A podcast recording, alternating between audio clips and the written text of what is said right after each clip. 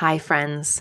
Before we dive into today's episode, I wanted to let you know that if you like what we talk about here on the Belonging Podcasts, I think you'll really love my book.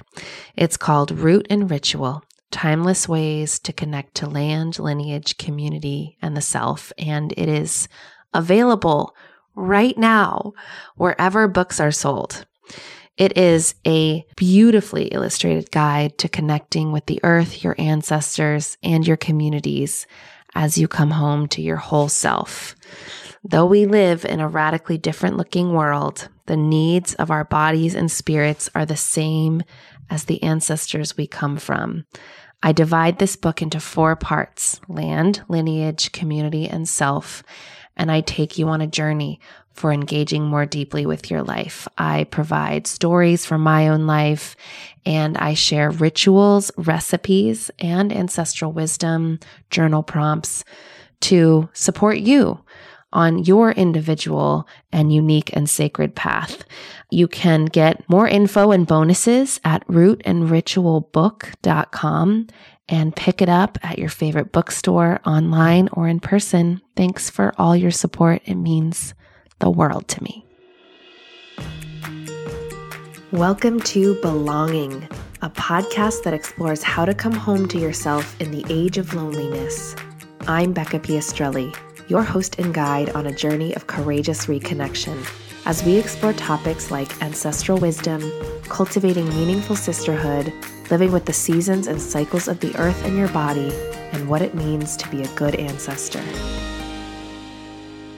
Hello, and welcome back to Belonging the Podcast. This is Becca Piastrelli coming at you on a beautiful Friday, the day of Venus, of feminine self care, of receptivity, and the rains, the April rains, have just uh, got, well, a big shower came through this morning, and now the sun is peeking through the clouds. And the front yard of my new home, which was lovingly landscaped, and I didn't really know what was going to happen. I'm being surprised, delighted with all these blossoming flowers, including this tree right in front of my office window that has all these blush pink little flowers bursting forth all over its branches that are sort of bending over, kind of weeping willow like and it's really just inspiring me this delicate blooming and blossoming that spring brings. It's it's so gentle. You know, it's not like a very intense blossoming. It's such a gentle pushing through after winter. I'm feeling very grateful for that medicine. And very grateful to be sharing this episode with you today.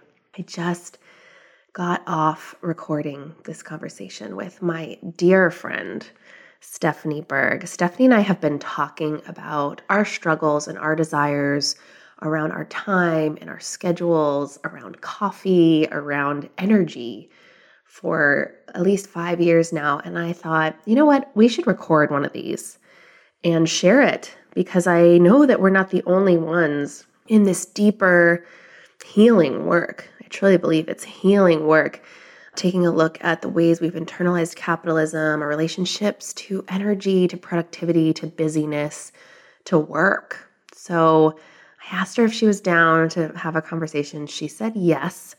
And it's pretty it's pretty good. It's pretty juicy if I do say so. And I I we got really vulnerable. That's the beauty of recording an episode with a really good friend is they know you and see you so deeply and I of course am super down to be vulnerable and share exactly where I am in my process. So I do that, including what I'm struggling with currently. And uh, yeah, so Stephanie is um, a former professional ballerina. She's trained as a certified holistic health coach. She's a therapeutic dance and meditation teacher. She's a student of the healing arts. She works in the plant medicine world, in the trauma healing world. She is an intuitive, an empath, a trauma survivor, a proud introvert. We talk a lot more about how she's really embraced her introversion and had to set pretty strong boundaries in her life with her friends and community around nourishing that. And she says working with her is like upgrading your operating system, which I can 100% attest to. So even this conversation felt very healing for me. So I'm so, so excited to share it with you. I'm wondering what will come up for you and anything, anything at all. I'd love for you to share with us. So you can hit us up on Instagram at Becca Piastrelli or head to Belonging Podcast and leave a comment there. I think this is a powerful and important conversation, one that is never complete or finished or perfect. So I honor you wherever you are in the path, and let's get to it. Mm, thank you so much for talking to me about this. So, everyone who's listening, everyone who's listening, it feels like so much pressure. I'm here with my one of my best friends in the world, Stephanie Berg, who lives in Charleston, South Carolina. And as best friends do, we are talking all the time about our lives. And something Stephanie and I have been talking about a lot is our first, it was like our relationship with coffee. and then it turned into our relationship with time. And we've just gone deeper and deeper in our own personal journeys, very much not in the same, we're not our journeys have been different. We haven't been doing the same things at the same time, but we've just been really open about it. And I have witnessed Stephanie in the last year and a half, ever since Peru, really. Yeah. Just go into this level of alignment in her life, in your life. Weird to talk third person. In your life, where you have made major changes in your life to feel grounded and safe in your body and an ownership of your time and your words ceo of your damn life like really and i've just been i've been saying to you teach me the ways and you've been like well you know you're learning it on your on your own and you've shared books with me. Anyways that's why i asked you here. And i just i want to chat about this more. So i'm trying to think of a way to introduce you in here that isn't like give me your bio but maybe you can share a bit of yourself as it pertains to your journey mm. in in this deeper conversation of our relationships with linear time and energy. Mm. whoa. Okay. Right out the gate. Yeah. well first of all just thank you for uh, holding the space to have this conversation because I think it's so important. And I think it's something that um, a lot of us are struggling with in silence or maybe struggling and feeling like we've got it all together, but we're just, it, it's a, it's really up for me right now. Just the ever unfolding layers of quote unquote self care.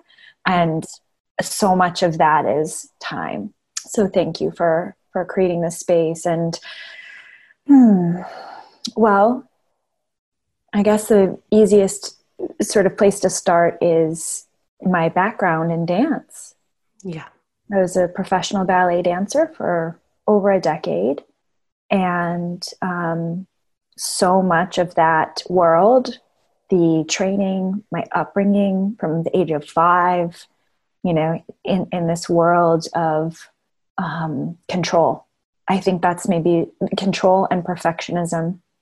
Um, I think those are maybe the two big things that weave themselves into the conversation of energy and time. Um, and also the sort of approach of my physical being, my body, and willing myself to push mm. and strive and ignore beyond the um, the cues that my body was giving to me you know so just really learning how to operate in a paradigm and i think this is not just in the dance world but i think this is also like our culture as a whole particularly here in america like really living in a, a masculine oriented society that that kind of well, it totally um, operates on us being the same day in and day out. Yeah, uh, industrial capitalism. Yeah, exactly. Yeah, so we have to just operate at this high level of output all the time.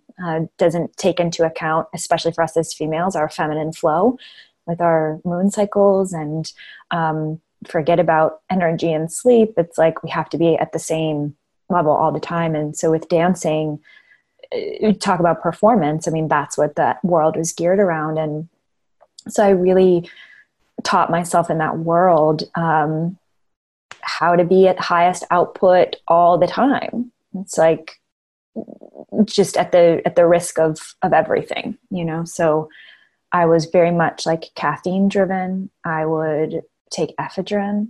What's uh, that?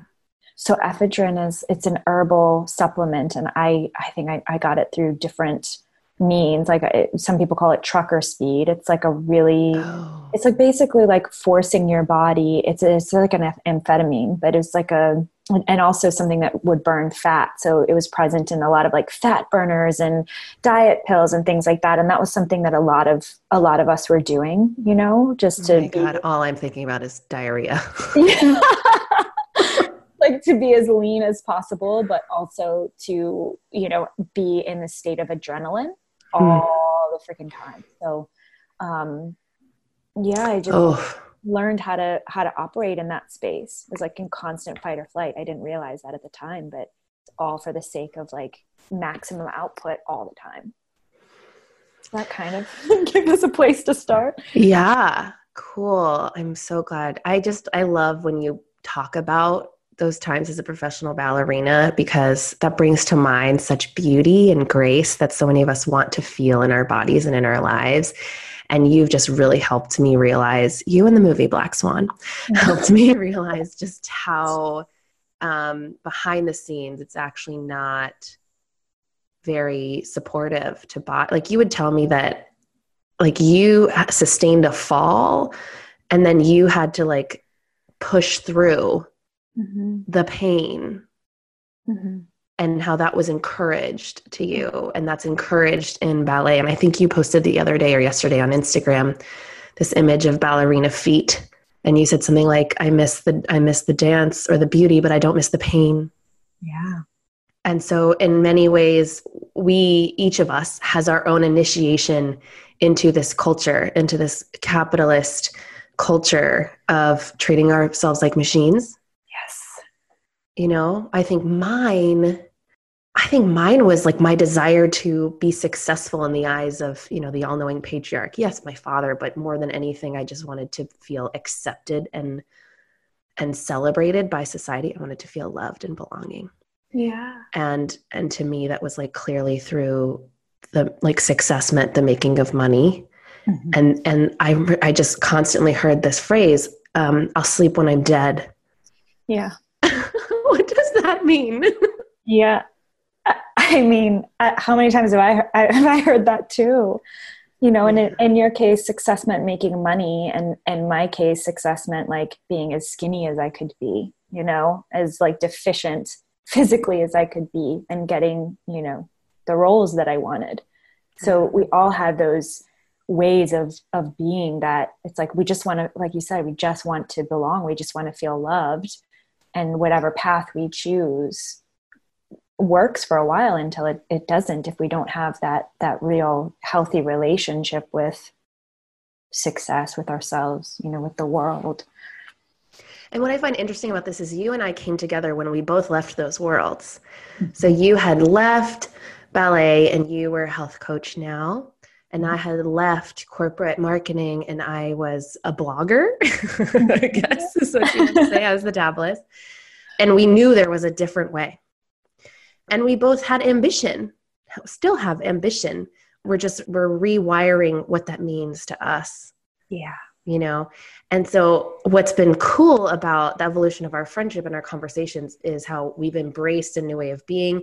We've we say the lines you know like you can't pour from an empty cup and mm-hmm. like you know all these things that mean so much to us and we worked with our clients about and yet we noticed we still weren't in the deepest integrity yeah. with what that means.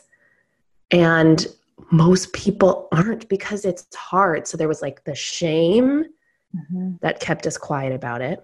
Mm-hmm. And then there was the sweet release of being witnessed in the truth of it to saying to each other, I'm, st- I'm still, my whole body is still feeling like the saber tooth tiger is coming. And I don't I mm-hmm. and I don't want to admit it, but it's true. Or I'm still feeling like the workaholic tendencies, or I'm still feeling like my addiction to energy is overriding my desire for rest or we were saying these things you know five seven years out from these jobs we had and i think that's been a beautiful catalyst for us to realize that it's not like i will say for me for me to realize that it's not necessarily like me doing a bad job it's it's a system we live in and it's what we learn mm-hmm. to feel belonging and love and significance in this mm-hmm. culture.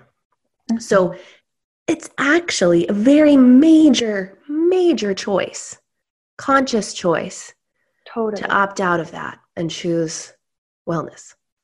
Absolutely. And I think something else that you are alluding to there's this mistaken belief that once you leave that world because that's what's feeling toxic to you you know that's that seems to be the issue that's the problem that once you leave that world you're automatically going to be fixed or you're automatically going to be healed or you're automatically going to have like a different way of being. But some of these ways of being go even beyond us. It go even beyond like our day-to-day experience. It's like ancestral patterning as mm-hmm. you as you as you well know. And for you with trauma work yes i mean gosh it, it runs so deep. It's like it's not only my nervous system i'm dealing with it's like my mom's and her my grandmother's and you know all of these uh, it's it's the lineage. And so i i just got back from leading a retreat as you know we, i stayed with becca for a couple days after it completed. And um I think there's a belief that I started to kind of really notice in that space that once the retreat is over, like that's quote unquote, these are my words, enough to go home and have everything be different. It's like, well, I, I put in the time in the retreat and now everything's going to be different when I go home. But the truth is, it's like a daily practice. It's like a moment to moment practice to make true changes in our lives. It's like knowing it and embodying it are such different things. Mm. And nowadays we have so much like shit coming at us all the time information wise you know a lot of stimulation from the media and technology and all of that. It's like we, we don't have a problem knowing the answer but we do have a problem actually embodying the wisdom that we receive. Or mm. maybe it's the knowledge that we receive and, and um, embodying our own wisdom about how to shift things. Does that make sense? Yes. Yeah. Knowing versus embodying. Yeah yeah there's this whole like i know what i need to do but i just can't seem to do it. Oh yeah. Thing. i mean that's I, I, built my health coaching business uh, upon that problem that so many people face. Yeah. You yeah. know? Yeah, we should mention you're no longer a health coach and you're you're working more with like uh, deep experiences of trauma and wanting to really shift this experience of um, feeling safe. I'm speaking for you, so actually, I wonder if this is true to you. Shifting these experiences of the world where you really do feel like there's a block, or you really do feel like there's some unresolved pain or or worthiness issue or belonging really that's the word i always use mm-hmm. and um, you really immerse yourself in that darkness because you can really feel i see you going into the shadow and darkness with with such a bright torch mm-hmm. with your clients so i wanted to make sure people knew that's what your work was Thank and who you are Thank you. Yeah, it's been quite a journey, and it's such an honor to be transitioning into that space. It feels very yeah. true. And a lot of it starts with body. A lot of it starts with I'm not happy with the way I feel. You know, like that's what this whole thing is based on. Is you and I started with like, how do we quit coffee?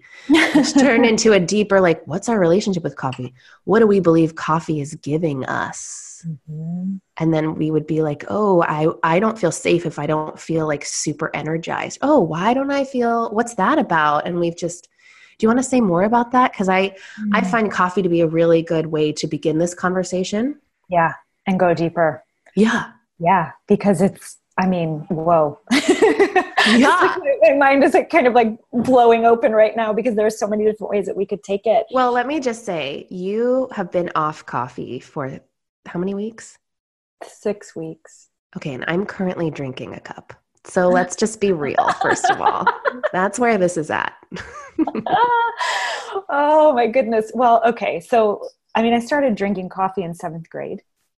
Mm-hmm my little Catholic schoolgirl uniform, my little travel mug, walking to the bus stop. Oh and, yeah.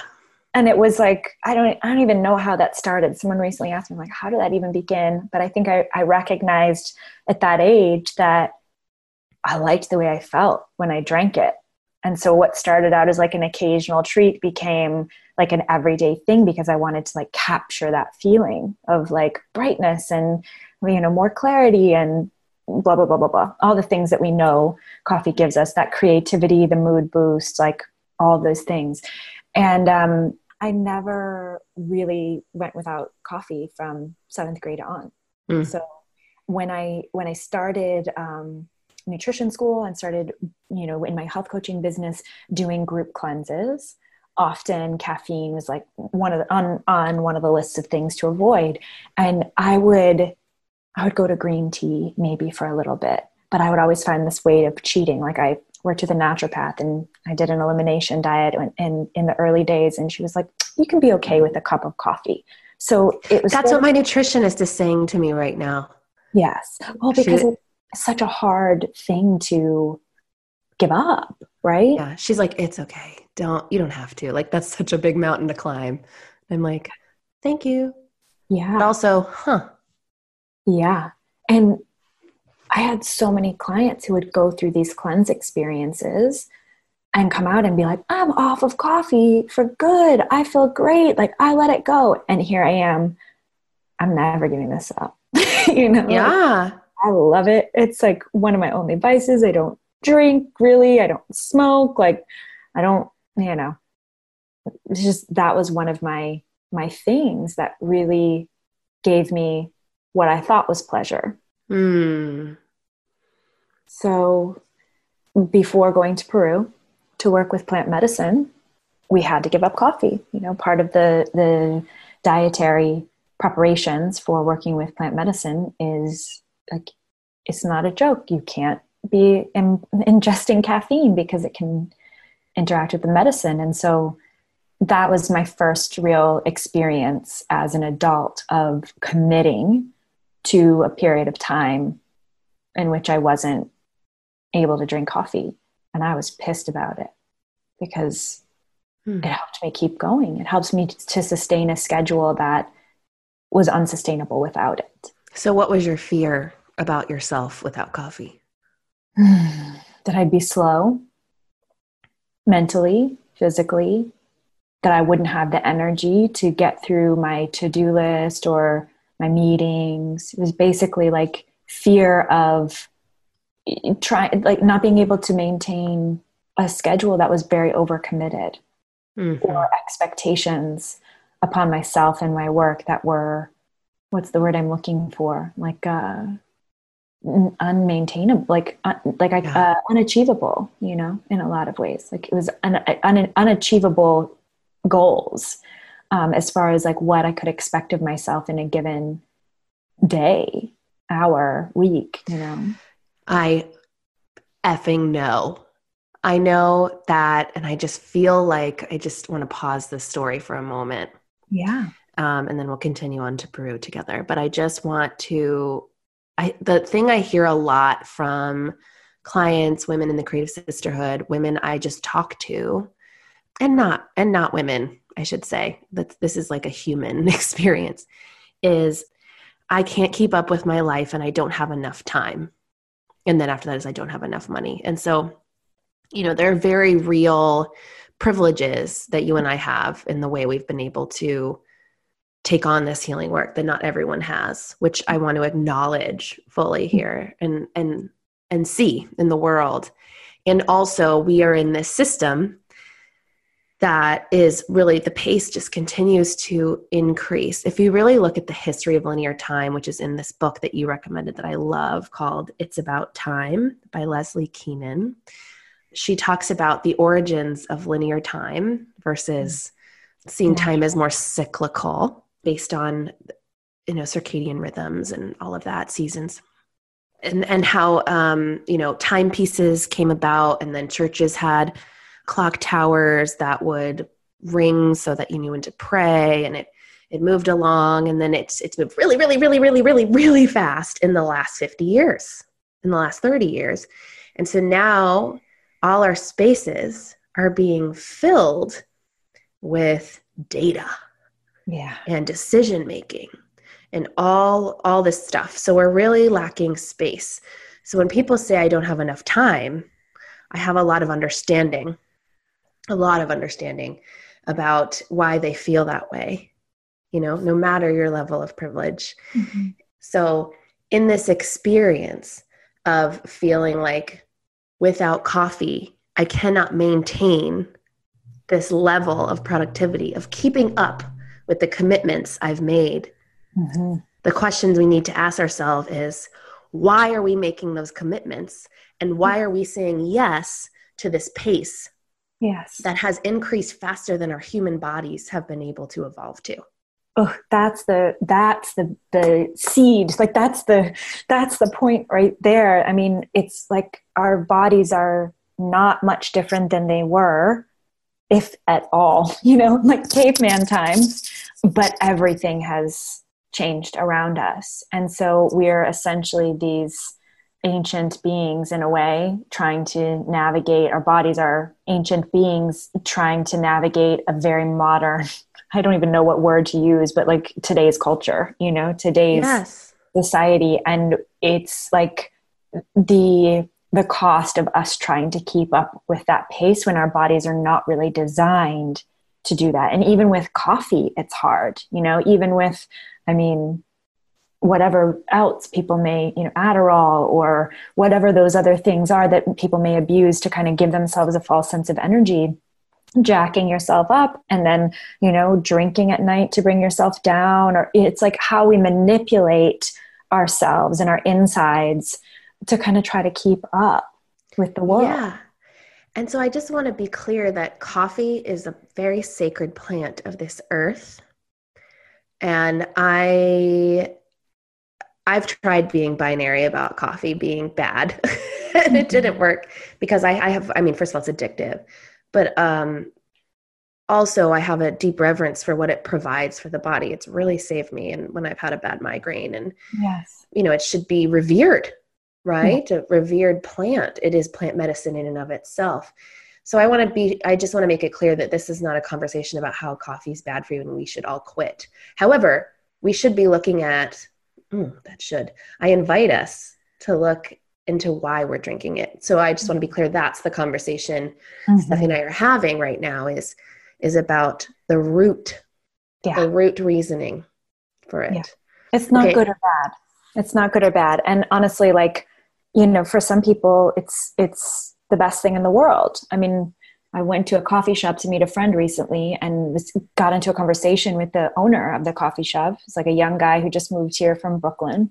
And he was like, Do you want coffee or do you want tea? And I, I said tea. And he kind of made some snide joke about, you know, uh it's like a coffee place and blah blah blah. And i just i kind of got into this real conversation of like i'm i'm very newly off of coffee and i'm struggling with it you know it's been it's been an interesting journey. And he said well the new research out says eight cups of coffee a day is actually like really good for you.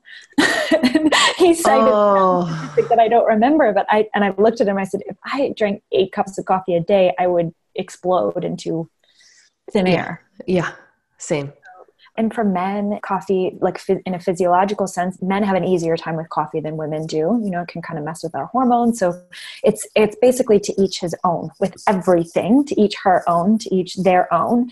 You know we just have to figure out what works for us. I, I firmly believe that and i think in both my case and in yours there is a misalignment with how we're yeah. operating with coffee. Like how, our, how our relationship with coffee is um, showing up how are you? Yeah, and I've also I have a friend named uh, Rachel Rosito, and she only drinks coffee when she ovulates.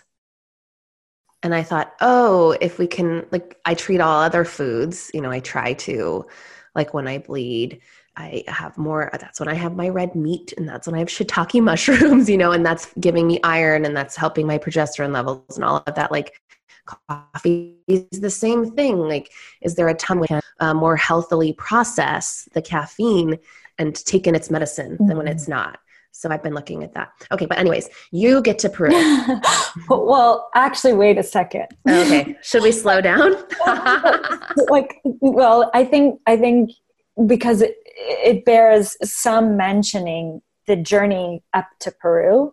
Okay. And I'll give the Cliff Notes version of that essentially, but it's essentially the the decision to go to Peru yeah. and to work with medicine there. I, I think the, the important thing for me to share about that, and because it's not a like working with plant medicine is not a fix all or cure all by any means, but I so the, the beginning of 2016 started a string of, of deaths in my life, basically one a month from January through September, one death a month. Very, very tragic thing. I lost both of my grandparents. A friend was murdered. Another friend was oh, killed in a horrible car accident. Um, I had a miscarriage, which was one of the most devastating experiences of my life. And throughout this this process of really having to face grief and to feel it, feel the shit that I didn't want to feel, I started to one feel really called to going to Peru to kind of go deeper and and really get to the root of a lot of emotional things. But I also started to super hardcore examine my priorities and understand you know especially with my grandparents who were such major influences in my life as i know a lot of grandparents like that that grandparent relationship is such a special one. And losing my grandparents really was a um, a harsh mirror to me around all of the times that i said i was too busy to call my grandmother back or to go visit them or to be you know around for a, a family holiday or something like that and just my relationship to time started to change within that year because number one, it had to. I was like, you know, fucking grieving or, you know, miscarrying or what have you, like grief, mm-hmm. the, the, process of that, the, the unwinding, the, un, uh, the, the, I don't even want to say falling apart, but that's what it feels like in, in some ways. Um, yeah, the, in, a, in, a, culture that's like, okay, you have two days back to work, back yeah. to productivity, not too yeah. much. Yeah. Yes. And, and, you know, I feel very blessed for the privilege to be an entrepreneur through that space because I had an assistant at that time who was really wonderful and kind of manned the ship for me as I just like some days couldn't get out of bed, you know, or I would go and walk, to, go on walks and just cry, like wear my sunglasses and just sob to try to move the energy. And so through that year, that was really this like harsh look at like, what am I doing that I don't want to be doing? And one of the big things to kind of unfold from that was health coaching, but also like how am I spending my time in, in ways that really don't matter to me? Like how do I how do I really and truly start to create a life of more meaning? And I watch myself be really tricky with that. You know, like I'd start to see a little glimmer of hope from you know the, a little bit of light at the end of the tunnel from the grief and kind of go back into my old ways of being you mm. know or even with with being pregnant it was like uh, I just looking back on that, I was so terrified of my life changing mm. so drastically and not being able to maintain the pace that I had been. And I was like drinking coffee while I was pregnant. And I know that that's, you know, a lot of people say that that's a big no no, but I kind of felt like I was, I was like cheating a little bit, you know, like, well, oh, just one cup will be okay. But it's that like just one attitude, just a little bit that really adds up. And I realized even after I miscarried, I was grieving, but I gave myself like a week, you know, to finish the week and then go right back to to hitting it hard, you know, and, and expecting myself to hold this standard of of doing and busy that um, really supported me suppressing feelings or pushing things down and not allowing myself to fall fully apart in the way that I wanted to or needed to. And so in some ways those and this is totally like it took me a while to get to this place, but those that string of deaths in some ways was a, a blessing and also a huge catalyst for me to really start to get the lesson of like how are you living your life? What really matters to you? How are you going to live? Like you get one and it can be over in a fucking instant. Like mm-hmm. what are you going to do so and that basically led me to peru which um, working with medicine in peru i didn't realize it at the time but i got home and i couldn't maintain the mm-hmm. pace of my life it was no longer an option. It was just not an option. I didn't want to but i physically could not. My body it, it i don't even know i don't even know why i don't know if it's if it's the physiological work that the medicine does the the rewiring of the nervous system that it does if it's an energetic shift if it's all of it. I mean i, I can't even i don't know that i can put into words exactly like what changed specifically but i just couldn't i couldn't do it anymore. Yeah. But i still went back to coffee and tried. I tried. Yeah yeah so um can i reflect a few things to you about that okay so first of all i'm just really realizing now how devastating 2015 was for you and um, I am sorry I didn't see it mm. the way I see it now then. And I don't need any comfort in that. I just really want to really model this, right? When you hear a friend express when a time was hard and you realize, wow, hmm, in my own ways, I was so wrapped up in myself. I wish I had been there more. So I really want you to hear that because I didn't realize it was one a month. What and I'm remembering them. Yeah. I'm remembering when you shared them and shit. I'm so yeah. sorry that happened. You know, all of that. I know it's really hard on Jack too, your partner. Yeah. Hmm. Yeah. And then I remember when you returned from Peru, I did not go with you. And I also uh, think it's important to mention that you went to Peru with a Peruvian shamanic yes. elder. Yes. And I really love that you did that in such deep integrity with the medicine. Because I don't always feel that way about folks who deepen yeah. into that path. Yeah. I really respect that about you. Um, when you came back, uh, you were different. I'm laughing because we've talked about you and I talked yesterday, and you were like, "I hope people don't think I'm a total bitch." we talk about this tomorrow because you were less available. Yeah. You were less available. Uh, you would not respond to text messages as often, and um, you weren't responding to emails as often. And there was a boundary you were putting up, which I think my higher self was like, "Damn." I want to do that. And then, like, my inner little girl was like, oh, I don't belong. I'm being rejected. And we've since talked about that, which has been so beautiful, right? To be like, wow, that was my experience. What was your experience? So I'd love to know more about, like, practically what did, what did you do mm-hmm. in this realization after Peru, where it's like, I can no longer be this way. Mm-hmm. I am rewired. I am different. I am new, or whatever felt true and what you did because this is where I really see you as a leader mm. and a way shower for me and anyone else who's like, I have to break this pattern and it doesn't feel safe to do so. Mm. What did what'd you do? Thank you for all of that. Um, and I think it's, you know, as we're sort of talking about the past, it's easy to look back on things and realize like, what we could have done differently.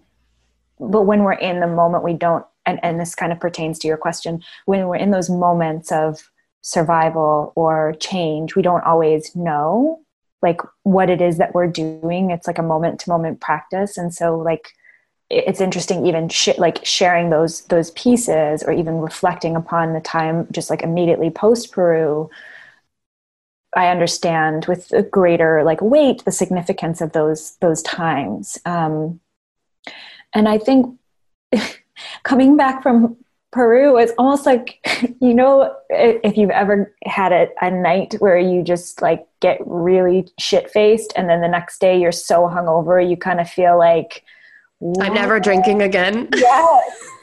like I, it's not that I felt like physically ill in that way, but you know how it's like all you can do is like eat a cheeseburger and like watch TV. It's like that sort of like that's all you can handle. There mm. was an element of like being a newborn when I got home, like feeling so sensitive and so brand new that I just, I was kind of in that like, oh, I can't do anything else sort of phase, you know? Um, mm-hmm. Just feeling, um, one, one of the gifts I think that the medicine gives us is the ability to live in the present more often, out of our heads and more into the present moment more frequently. And so, what maybe would have been intoxicating before or give me a dopamine hit, like responding to the text messages or social media or doing, you know, accomplishing like the menial tasks that made me feel productive. What used to give me that dopamine hit, I, I really, it, it almost, I don't want to say repelled because that feels like a really strong word, but it felt, it's just like it took a lot of energy, mm. you hmm. know? and I realized, I guess, like the next unfolding or the next layer of self care for myself, like what that needed to be, because within you know the the creation and running of my business i was putting so much of my energy into the business and thus output of information and creating content and this like creating not from a place of true alignment within myself or like a heart based um, I was sort of like creating from what I thought people needed versus like what was actually true to me, which brings up all of this like people pleasing habits that I had you know chosen to take on from a very young age and you know like just a lot of that reactivity that we are kind of programmed to uh, operate within in this world it's like mm. call and response all the time and so um, I became less motivated by the outside in approach mm. versus like sourcing my decisions, my wisdom, my satisfaction, my fulfillment. I, I, started sourcing that more from within myself and started to really listen in a new way to myself. And so some of it was alignment and choice, and some of it was a bit of surviving with this like brand new skin you know in a sense and and that was actually something that many of the women that were with me in peru noticed as well like i just can't keep up with technology the way that i used to and i don't really want to. So that actually would probably be an interesting conversation to have with them like what what do you think that is? But i think maybe i, I hit it on the head when i said it's just like less of an externally motivated way of being. So hmm. and, and that comes with its disadvantages too, right? Because as I keep going to the next layer of what that inside out approach is, a lot of the relationships in my life start to change, right? So maybe that particular sister that I was always there for, I'm not as available anymore. And and also I'm an introvert. you know, Becca and I've always we always talk about introvert versus extrovert, especially having partners, you know, significant others that are the opposite of what we are. My husband's an extrovert, Becca's Tim yeah. is an introvert. So just, you know, understanding like I, I've had to have a lot of conversations with women in my life that I adore who are extroverts to to just say like actually I'm really realizing that I need more time to myself and you giving me space is actually an act of love. Mm-hmm. you know it's actually like an act of, of love and being a good friend to like give me that space and not make it mean anything about us not make it mean that i'm mad at you or anything. But it's again like how we learn in relationship is just like communicating what we need and what works and what doesn't. And i think you know particularly as an introvert we don't always have models of what it's like you know we try to force ourselves to be extroverts. Mm. there's actually like a lot of research that that supports to quiet oh, i forget the tagline to that book but that book quiet is like so so great. It was a few years ago all about introverts. But just sort of understanding i think post peru that working with plant medicine is such an, a clearing energetically physically. And I, I realized within that clearing how there was a lot in my life that i wanted to simplify even more hmm. as part of that came to my reactivity as far as like how i'm responding constantly like responding to the urgencies in my life um, mm. because I've, I've found that the more grounded and present I become within myself, the less that the urgent requests and demands those don't really feel as as urgent. I can see them more as what they are potential you know problems to be solved but not something that i have to give my nervous system away to. Um, so yeah and communication has been a big one but also you know sort of coming back from peru also coincided with a lot of huge transitions in my personal life too you know like we my husband and i moved into a house that we were also renovating. And there were some shifts in our family dynamic as far as my stepdaughter moving which was a big change for for both of us. It happened really unexpectedly and my husband and i started a, another business together. So all of these things it certainly felt like a roller coaster at times but it's understanding like okay wh- where do i fit within all of this like what do i need to actually be okay and not just be okay but to thrive mm. and to, to navigate all of these responsibilities that are coming in and one of those big ones was taking some major steps back from my business as I had built it and also understanding like okay i'm really done with health coaching now and i don't know exactly what the next phase is going to look like. This is at that time. But i realize that i need to give that space to grow as i am sort of shifting where my attention goes. And um, i've had a lot of pushback in my yeah. life you know from friends. I, I had people email my assistant and say like is she going out of business like where is she ah. you know like a lot of that and it's and that has been a, a, challenge for me too is just like how do i how do i navigate the times of hibernation or going within and, and being an inquiry and also navigating the world you know so yeah. yeah. Yeah, I think these opportunities for us to rewrite our own rules. I think you had a beautiful opportunity through plant medicine. I also we I just uh, shared in conversation with my friend Laura Valeda Vesta, who said that chronic illness mm. has has given her the same opportunity.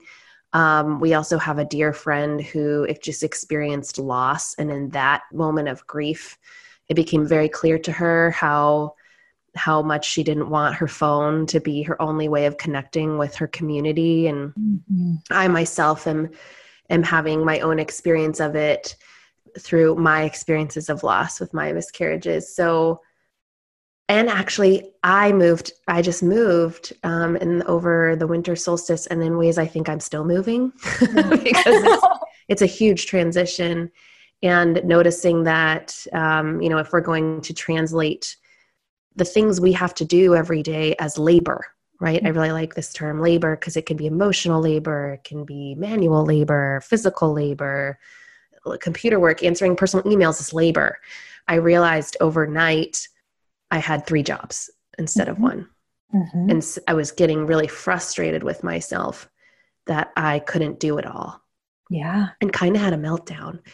And what i realized is i, I have been in a deep initiation with my higher self who is asking me, Are you ready to like tear out the cord that is internalized capitalism out of your body? So that's so I just want to um, make it clear that you don't always need to go to Peru in order to to do this. Your initiation comes in the way it comes. Yes. And what I love about what you've done is you've really listened. You've really listened. And what's beautiful is your system was like, there is no going back.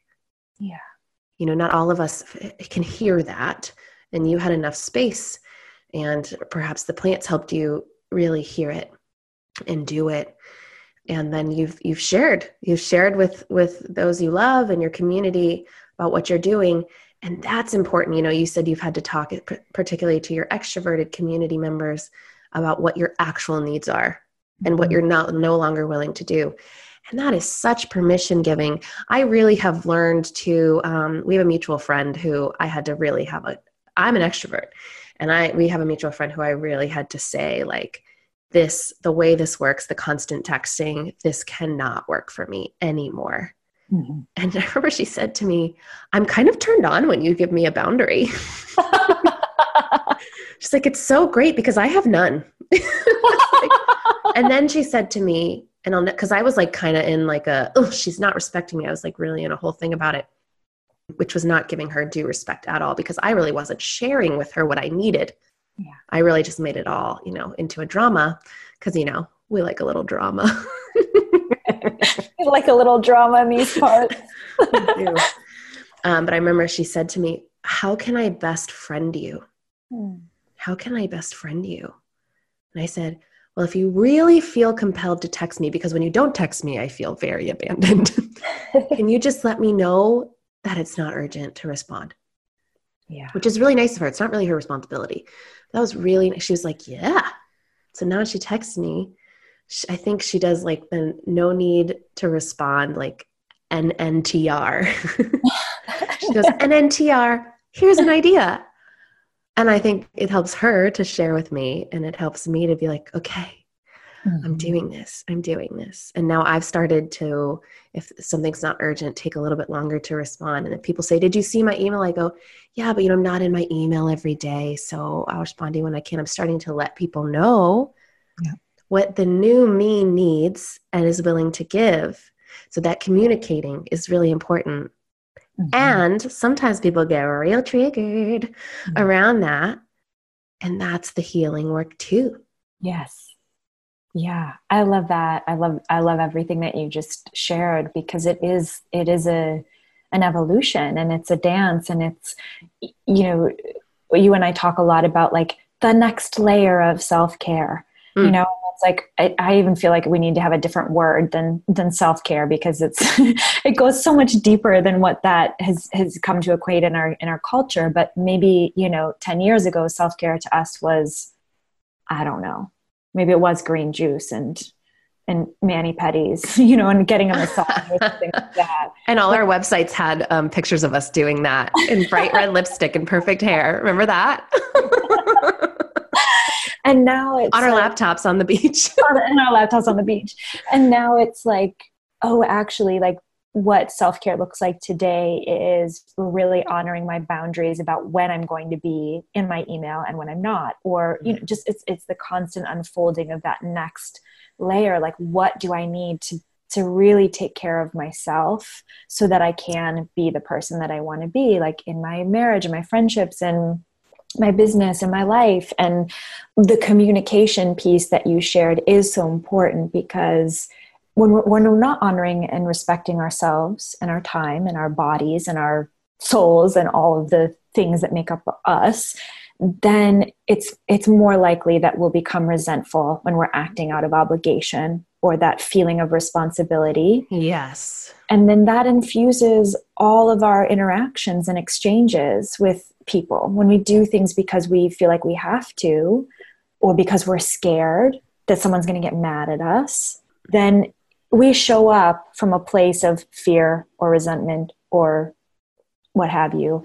And another person feels it. We feel it. Mm. when when in actuality it's self responsibility right? Like what do we need? Can you make it okay for yourself to not respond to the, the text or the email right away? To say you know what? I got to cancel. I know we scheduled this this meeting or this podcast or this date but i've got to reschedule it. It doesn't it doesn't actually work for me. And instead of lying instead of saying uh, something came up you know? Like i used to do that. Yeah. i straight up white lied. Yeah. But w- how radical to be like i'm not feeling it today. I can't do i can't show up in the way we need to. Yeah. I'm and honoring I, myself. Truly. And and i have found that the friendships that i have where there aren't expectations on on me about what i'm what i have to give them in order to maintain the sisterhood or the relationship the friendship that actually feels a lot better too. There's not a there's not this like sense of urgency or fear that's like kind of fueling the the interaction. It's like you know what? That's cool. I totally honor and respect that you need a night in. You know like those interactions are the ones that feel balanced but i also want to like kind of pinpoint as well like that there's a difference between you know canceling plans and being a flake and always yes. Oh, always oh totally. rescheduling because i've done that too. When when i when really and truly what i need to do is say you know what? It's not going to work. I don't know when i can reschedule this but you know what i mean? It's, there, there there are a lot of like logistical pieces to it but it's like not not being flaky you know not constantly like like being unreliable, not being unreliable. Okay, so I am a recovering flake and I want to talk about this more. So in It's About Time by Leslie Keenan, which I mean, this book is so good and I'm like forever grateful to you for putting it in my life. She talks about like types, you know, like archetypes for like the way you look at time. She talks about the workaholic, she talks about the time debtor, and she talks about the time binger. Mm-hmm. It's so interesting because I have a tendency to binge on food and I have a tendency to binge on time. Mm-hmm. Very interesting. And so, what that means is I often pack my calendar a little too much.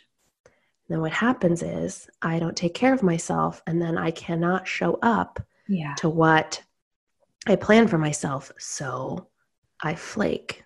Mm-hmm. So I just, I, when I was hearing you talk about uh, saying, you know when i really truly think about what it what it is like my capacity what it is i can really show up for that is really hard for me. I think as a i will label it time binger.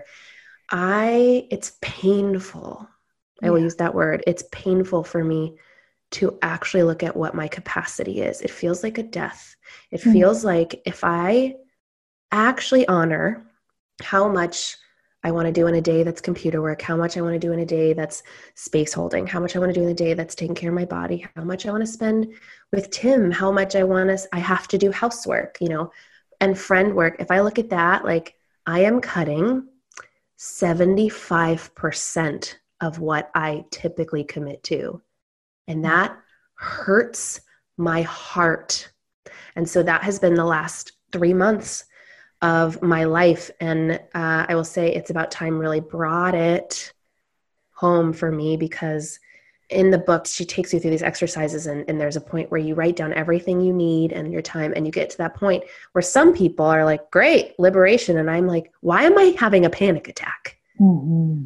and uh, you know she gently and you her you and my friend slash coach katina have really helped me see like what are you making that mean and what are you so afraid of and i think i just have been very attached to this identity of someone who can do a lot yeah. that i'm impressive for being able to do a lot that i can multitask and i certainly especially as a manifesting generator in human design and being an extrovert i can multitask in fact it serves me to have several projects at once mm-hmm.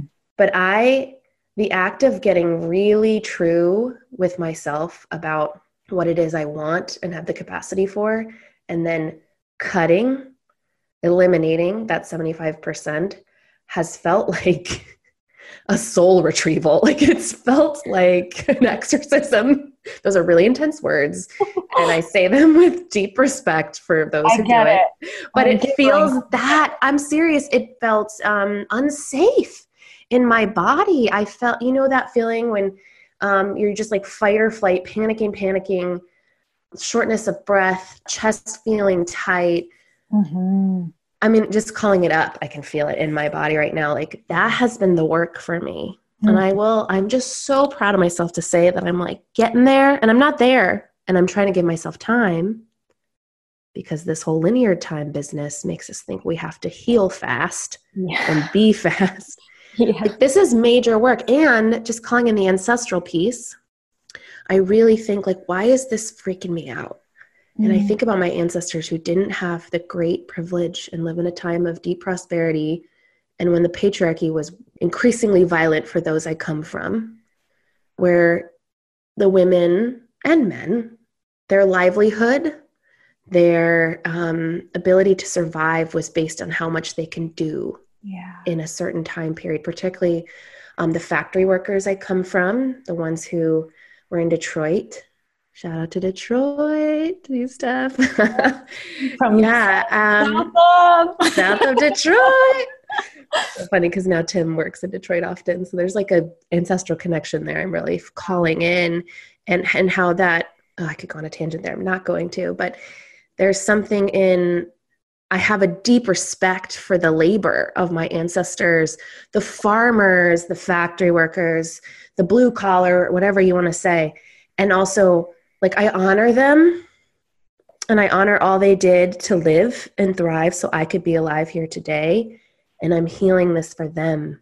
Yeah. I'm healing this for me because I'm alive in a time when I can.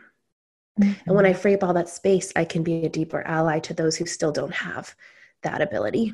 Mm-hmm. So that helps me in the like little deaths I feel when I have to say, thank you for the invitation, no, or even harder. I know I committed to this and I have to be a no now. Mm-hmm. Oof. Mm-hmm. But it serves.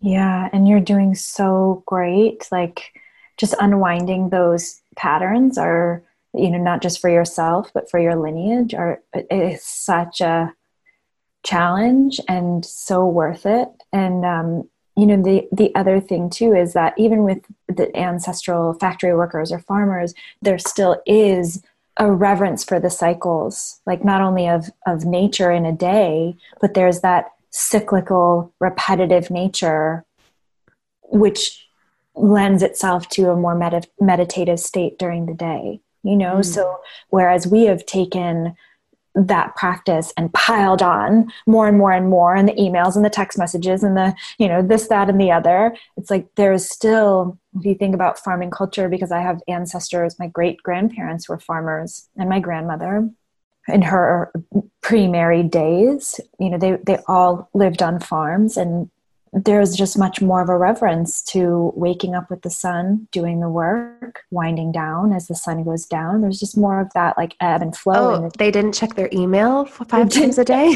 they didn't like, you know, have to respond to text messages as soon as they heard the ding. But I guess what I'm curious for you, Becca, is you mentioned that 75% of the things that you've been doing that are like, oh shit, I've got to let this go what feels safe about that 75%? Oh, why would I want to keep it? Yeah. Oh, I'm oh, ooh. okay. Let's do this. It's um my deep discomfort with space. How space, quiet, nothingness, unstructuredness feels so foreign to me and yet I crave it the most. That um, you know, it's it's Tim and I were just on vacation and I and we had like a we couldn't have a no phone rule, but we had a a light phone rule and we gave each other permission to like call each other out. Oh man, my fingers were twitching. For what? I couldn't tell you. Oh yeah, and I could tell you. It's like the dopamine hit of checking your Instagram or whatever. Mm-hmm. And um I, I was uh, last year I got really fascinated with our addiction to phones and technology and how we don't give ourselves enough space to get bored as a culture and that red lights waiting at doctors offices waiting to check out in a grocery store. We we check the phone or whatever. We may take a call and and those moments of spacing out or, or considering a thought or whatever it is being bored really feeds our critical thinkings and our um, creativity. Mm-hmm. And I I think that fascinates me because it's I feel that struggle. So that 75% fills the spaces. Mm-hmm. And I think uh, deeper uh, makes me feel relevant and significant mm-hmm. for the doing. You know, there's this um, the the addiction to busyness yeah. And that if one is busy, how are you doing? Busy. Busy is good. How many times is that like a phrasing that you hear in society? I don't necessarily think busy is good. Mm-mm. And yet my system is still trying to be okay with that. Yeah. Whoa. Whoa. How brave Hmm. are you to face that? Like, how courageous? That's some like warrior shit to Yeah. face the fear that comes up with the white space, you know, the free space in a world that it's it's not it, it's not only odd for you to say, "Hey, I'm going on a silent retreat." People are like, "What?" You know, "Hey, I'm going to like unplug for the weekend." You're what? Like, How, and then probably in their mind, they're like, how does one do that? how does one do that but it's also like the it's norm the norm. It's normal for us to always be tapped in to the matrix you know always on our phones. I mean look around you when you're out in the world. People are walking down the street. It's a beautiful spring day. Like faces glued in their phones. It's like hey your true love might be right there. Or the next like you know you might find $20 on the ground. Like look up from your freaking phone you know? Yeah. Yeah. And Yeah. use the phone, but it's just those it's the ways that we distract and fill ourselves or fill our plates with things to do, hmm commitments. Yeah, and I think it's important for uh, everyone who's listening, if you, you know, whatever you're experiencing in listening to us, that um, the shame doesn't really cloud it this too much. That's something I've really had to do, and you've really held beautiful space for, is being able to feel safe. Like, first step is being able to feel safe, like sharing with each other. Like, I'm, I'm really, I, I drank too much coffee today, and I've got the jitters, and I'm like coaching clients on good coffee or whatever it is, or I um you know like i i check my phone i checked my phone yesterday at a red light or i was in a restaurant and everyone was on their phone and i was one of them that i think the first step is is really awareness and then the second step is to realize we're in a system and a culture that encourages it and these you know these devices are engineered for our addiction and to realize that changing these habits take time and intention Yes. because I think the shame keeps us small. The shame keeps us from changing. The shame keeps keeps us from being allies for each other and supporters and sisters for each other. So I'm just noting and tuning in to anyone who's like, ah, shit, I Mm. suck. Just be like, no, Not at all. like it's really hard. I'm there's this meme that's been uh, passed around Instagram a bunch and Twitter. It's how to know you've internalized capitalism, Mhm. and it I says. today. Yeah, I, yeah, it's it's resonating. So here's what it says: How to know you've internalized capitalism. You determine your worth based on your productivity. Huge. You feel guilty for resting. yep. Guilty. Guilty of that one. Yeah. Your primary concern is to make yourself profitable. Yeah. So the, the first thing you go to is like money. Yep. Again, I, I, we live in the system. Like Stephanie and I have not stepped outside of the money system. Yeah. um, it's just not it's n- you know it's it's a priority and it's uh, next to other priorities yes. you neglect your health i'll sleep when i'm dead whatever it is take a tums move on Mm. and you think hard work which is in quotes is what brings happiness Mhm. We're taught that too from a young age. You know, it's it's very much ingrained, and I like to think about efficiency as far as like how I'm spending my time, or even there's a bit of rebellion, you know, that can come in for me. Like, I don't want to be doing that, so how do I do it differently? You know, and I bring that up because you know the screen time app on our phones. If you have a mm-hmm. smartphone, I started using that maybe six or so months ago.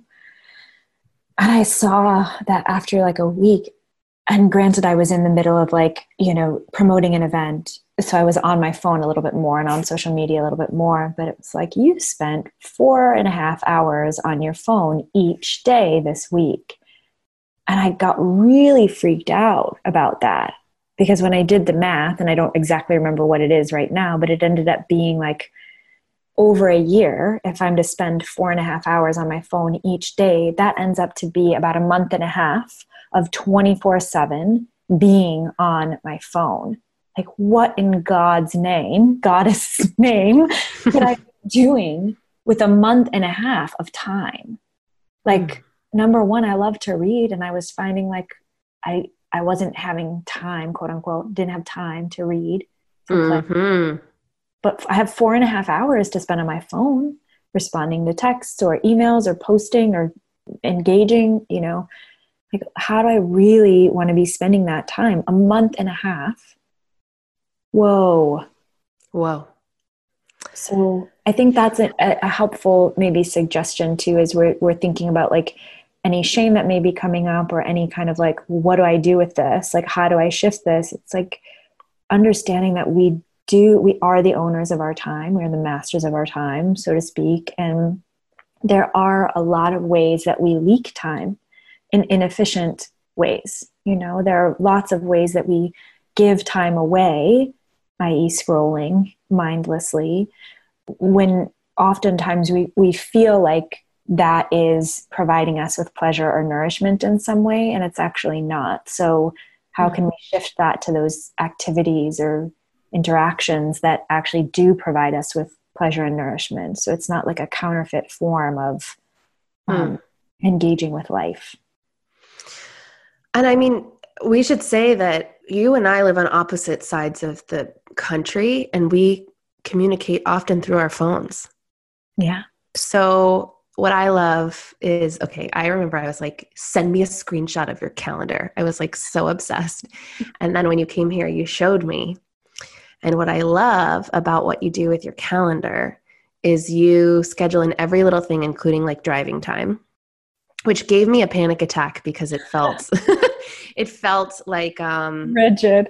uh, yeah ev- well i felt like ev- i mean i'm not gonna be down with rigid or structure i should say. I think it was that i felt like um, every moment was scheduled and then you're like that's why you need an unstructured day that's why you need one day a week that's completely unscheduled and unstructured to give your brain a break which is now what wednesdays are for me but what i wanted to say is you actually schedule in connection time like you check marco polo and texts after dinner right or before dinner after before. your workout. I mean, I don't want to like say what's on your calendar, but I'm so obsessed with it.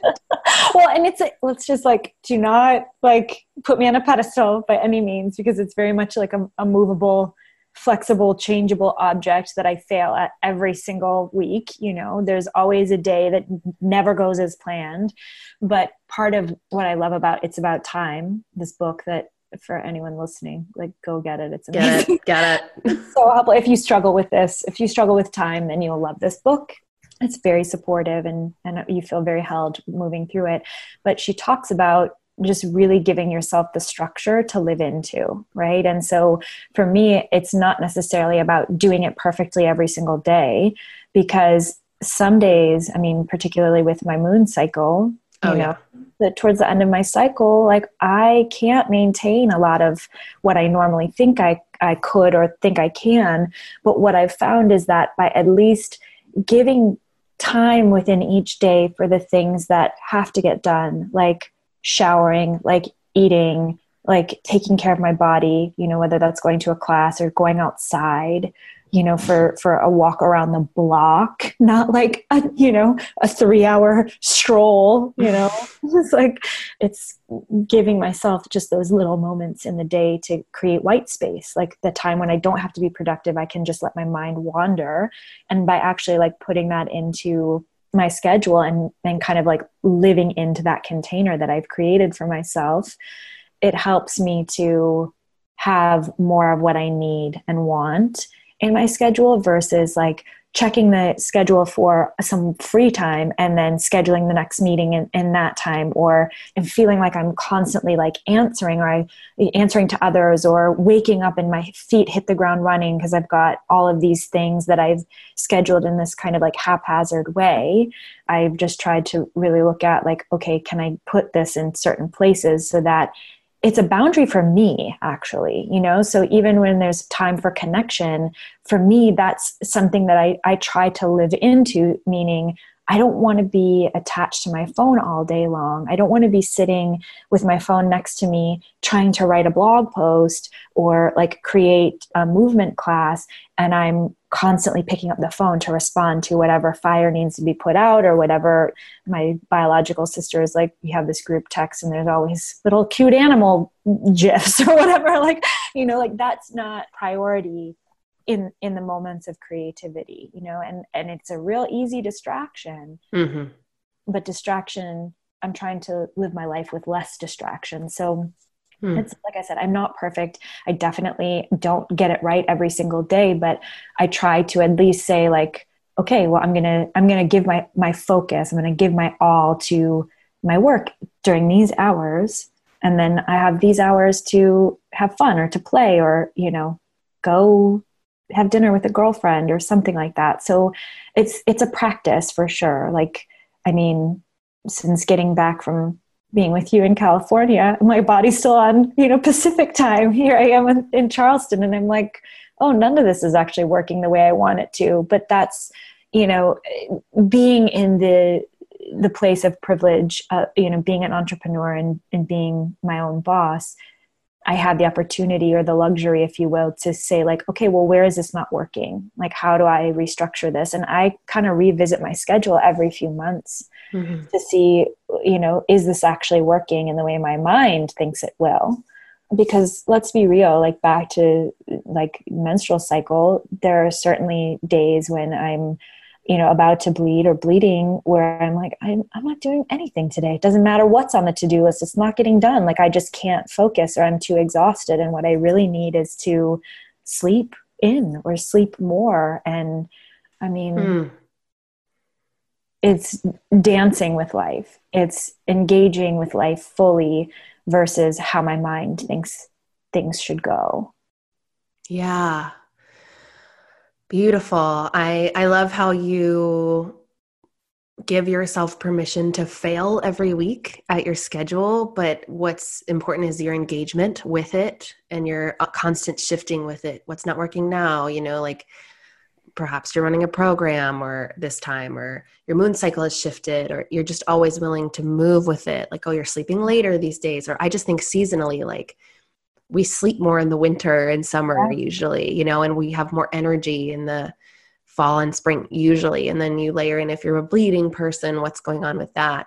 And I was thinking about, you're totally right that, you know, you and I are both um, entrepreneurs. We have a bit more of control over our time than people who may have, who have jobs that work with another person's schedule. And I think that this can still be applied. Again, um, it's about time. Leslie Keenan talks about just even the the micro ways the little ways you can own your time a bit more like uh, if you have a call to give yourself 15 minutes afterwards for decompression. I'll just speak for you know my husband tim is in the corporate world and he his his call schedule is insane his meeting schedule but he blocks his calendar you know and he also works with someone at his office to really maintain a hold of his calendar and like after 5 p.m. It's just a big block and it says Tim time. Mm. and it's, you know, and I love it. I'm like, oh, it's your Tim time because that's when he can commute home. That's when he can decompress. That's when he can work out. That's when he and I can connect. And, you know, people know like in corporate, if someone's busy, you can't schedule something for them because a lot of people schedule meetings and just say, invite Tim. And it's like, he can't come after 5 mm-hmm yeah. he can't and you know sometimes he has to you know sometimes you have to but that's the whole idea of being flexible with your schedule but but the intention is always yeah. there like know if you can like i've had people who have autoresponders that say i only check my email at 10 a.m and 6 p.m you yeah. know and they live they work in corporate jobs or whatever it is someone who has a busy job and is a mom and like i just know when i text her she'll answer me every every Sunday. She goes through her unread text messages. So I think this is something that can be applied to everyone, yeah. not just entrepreneurs. I remember when I wasn't yet an entrepreneur and I was following all the coaches and all the people, and I just was like so jealous of their lives. And that created a belief system that if I couldn't, or the only way I could have their lives is if I became an entrepreneur, which I don't think always serves. Yeah. I, you know, we all have different paths, we all have different callings Yeah. And we all have different needs. Yes. But we can apply these principles of not letting linear time right. own us no matter what. Right. I love that you mentioned that. And actually, I think a, an important thing to add to this too is to understand that everyone is working through their own relationship to time and they're on their own journey with time. And so, you know, we were just talking about establishing those boundaries and having people kind of push back or get upset, but it's like, how can we create more compassion for all of us trying to survive in a system that doesn't really support us being out of linear time ever you know it's like we're we're expected to be at this super high output all the time. And so i would say even for uh, you know because so many of my clients were or are you know they're not entrepreneurs. They're they're working women in the world corporate or otherwise. And some of the things that we would work on together is just like protecting your time for you. You know how do you create those those moments of time for yourself? And clarissa pinkola estes who wrote women who run with the wolves talks about that daily time of silence you know mm-hmm. that da- daily time of silence to connect with your wild untethered part you know your soul that that part of yourself that is so connected to spiritual time and nonlinear time, natural natural time, cyclical time, like making sure that we have those moments as frequently as possible whether that's you know eating lunch away from your computer for 15 20 minutes and stepping outside or having like a morning or evening ritual where you do something that is really feeding you you know it's journaling or reading or what, whatever it, the things are that you like to do. But also in the evenings like instead of going out for drinks with your your girls like maybe what you really want is to stay home and let that be okay. And i've been seeing this um, meme go around on instagram that's talking about jomo instead of fomo. So the joy of missing out versus the fear of missing out. And it, it's like an evening at home may be exactly the recharging that you need to navigate the rest of, of the week or to mm you know really show up more presently with your children or your partner you know so i think especially for women when a lot of our biology is us nurturing and giving and doing for others that that you know it's this age old conversation i mean how many times have women been hearing this throughout their lives or even recently just filling up our own cup, like that whole conversation that we kind of talked about earlier, there, there's a reason we keep hearing it. You know, there's a mm. reason we keep hearing it, and it's because it's it's so true. And when we're not taking care of ourselves in the way that we need to, whether that's just like making sure we get three meals a day or going to bed before 2 a.m. or whatever it is, but we know each person knows to some degree, if not fully, deeply, what they need in order to be at their best. Or, you know, I would even say, think about the thing that you've been saying in your head recently, like, I just need more time for X, or I just wish that I was doing Y. We all know what those things are for ourselves, and how can we start to provide them more so to ourselves because when we're in a rush, when we're not fully present, when we're not giving to ourselves, that's when the mistakes happen that's when the resentment creeps in. That's when we, we snap at the kids or we respond to a text and forget that we made that appointment and then miss it entirely or whatever it is. I'm just making this stuff up but when we don't have that time we're mm. not fully resourced that's when we feel like we have to spin faster in order to keep up. But when we can step out of the linear time the scheduled time and just have like quiet time, nature time, simple activities, that's when we can connect to ourselves. And that's, I think, in terms of belonging, like mm. what we hmm. really, really want that sense of belonging and home within ourselves. Yeah. And if you're struggling with time, I really invite you to reframe the like, I'm failing at life. Mm-hmm. Or like, I can't adult today. to I'm being called to heal this and do life in a different way. To see it as as a, a beautiful invitation from your higher self, mm-hmm. as opposed to a sign you suck, you know? That's the internalized capitalism inside of you. It's not it's not in charge. Yeah. It does, yeah, it's really not in charge. Oh, yeah. So important. Yeah. Oh my gosh. Thank you so much for all of this. I mean, just I feel so nourished by these conversations, by getting super real about this stuff. It really helps me. I think I, I find my little perfectionist, my little scared perfectionist, creeping up constantly in this work. And it's just so healing to be with someone who can witness me where I'm at and I can witness them and to just share this wisdom. It feels so good. And I'm I'm so grateful you said yes so we can share this with more more folks who are called to this as well. Yes. Oh my goodness. Thank you for holding the space for this and thank you for being such a champion to me and for me and for all of your community and your women just as far as as doing things differently and living living life in a way that we we do feel that connection to one another and connection to ourselves.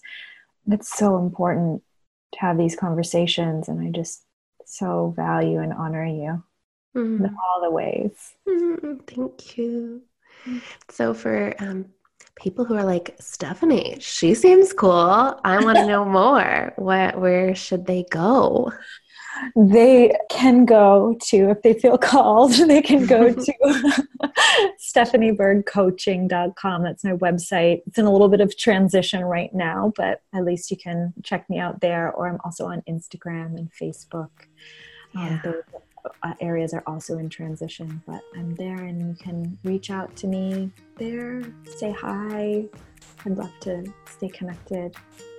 I'll put all those links in the show notes for this episode at belongingpodcast.com. And um, yeah, you're also coming with me to Ireland.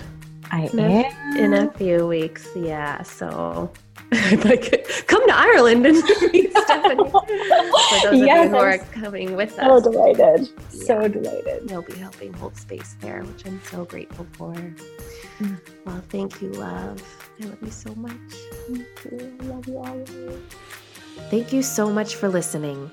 I know your time is sacred, and I hope this episode infused some inspiration and meaning into your day.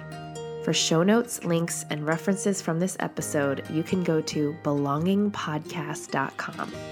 Also, be sure to subscribe to Belonging on Apple Podcasts, and if you have a moment, leave a review.